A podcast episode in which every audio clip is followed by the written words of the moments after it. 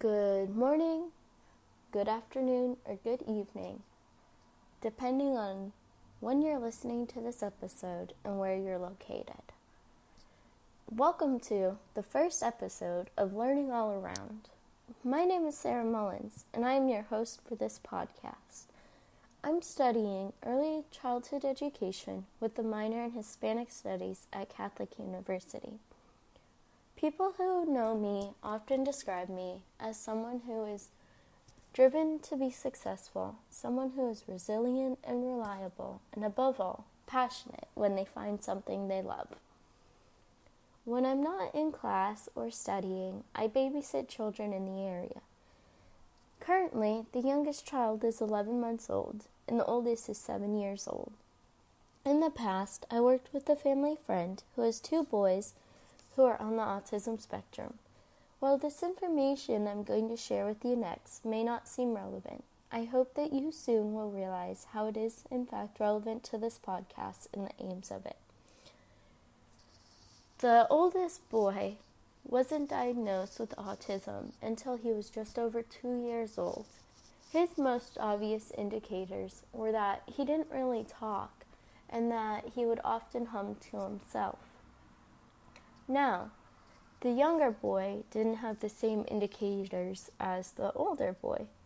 He would often just not really notice the existence of other kids, and when other kids would want to play with him, he would often ignore them or walk away. This is the part where I come in. I helped the boys with their swim therapy and speech therapy every weekend for a while until my school schedule just got too busy. We would often work on words such as over, under, up, down, left, and right. Then in the summer, for the past two summers, I worked in two different child development centers. One really was referred to as a child development center, but the other one was often referred to as an early education academy. At each center, I worked mostly with infants between ages two months old and one year old. And then I also worked with preschoolers.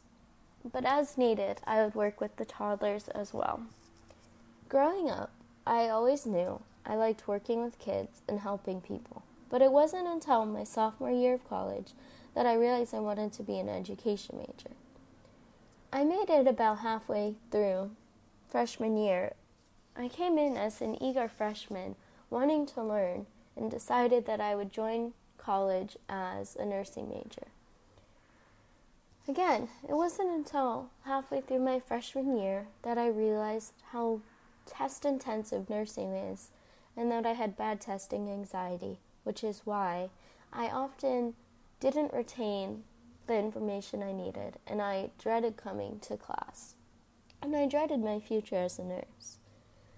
So I tried it out for a year, and then my first semester of sophomore year, I decided I was going to try out psychology.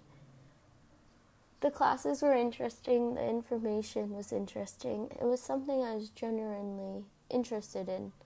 However, I just realized I needed something more hands on in the future.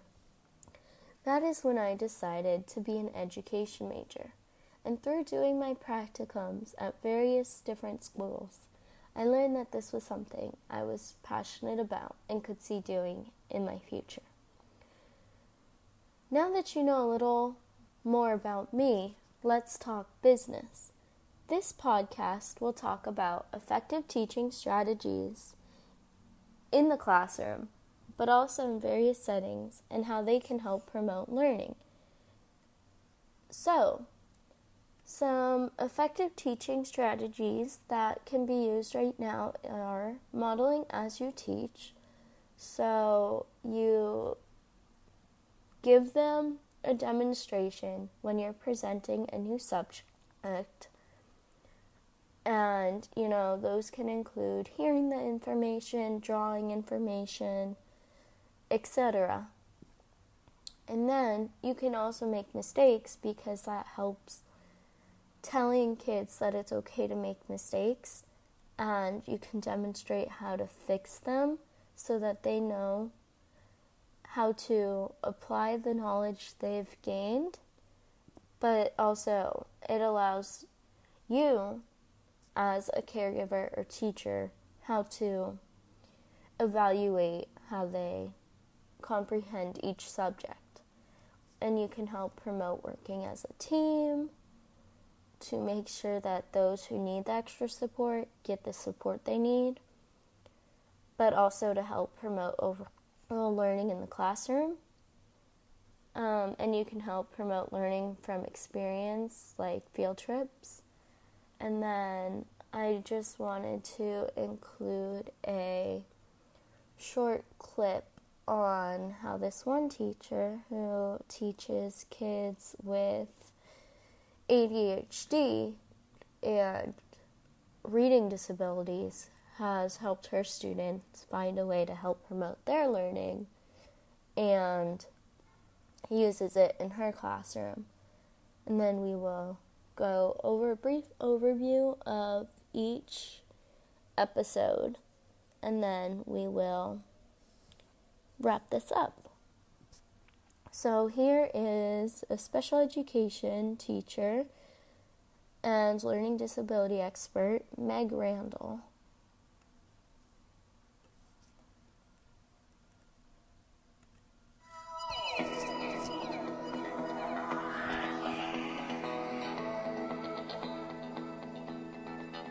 Do you recommend any teaching techniques that incorporate all kinds of learners?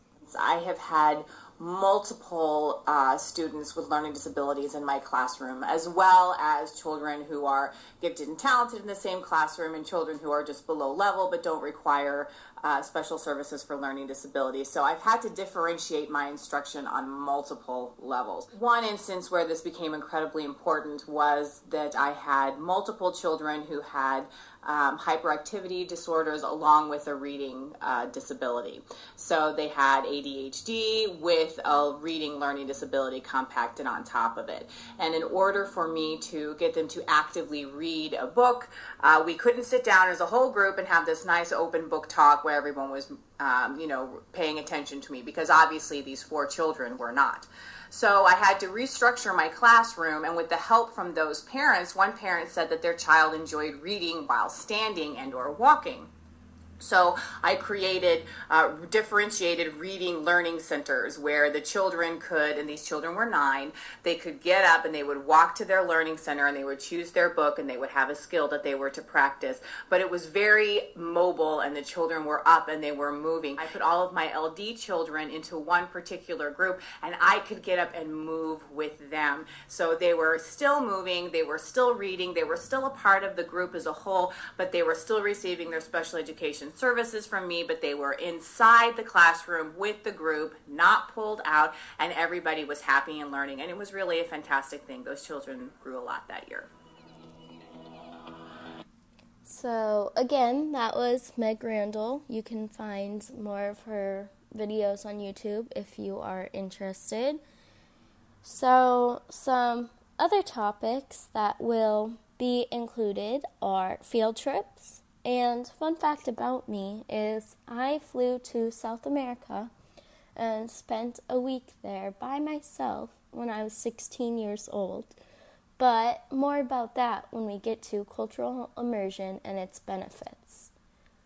So, if you didn't already pick up on this, this podcast aims to teach caregivers, including teachers, parents, and siblings about effective teaching strategies in the various settings and how those different settings can promote learning.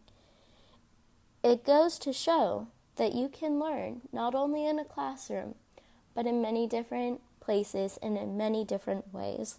What may work for someone may not work for everyone because not everyone learns the same way.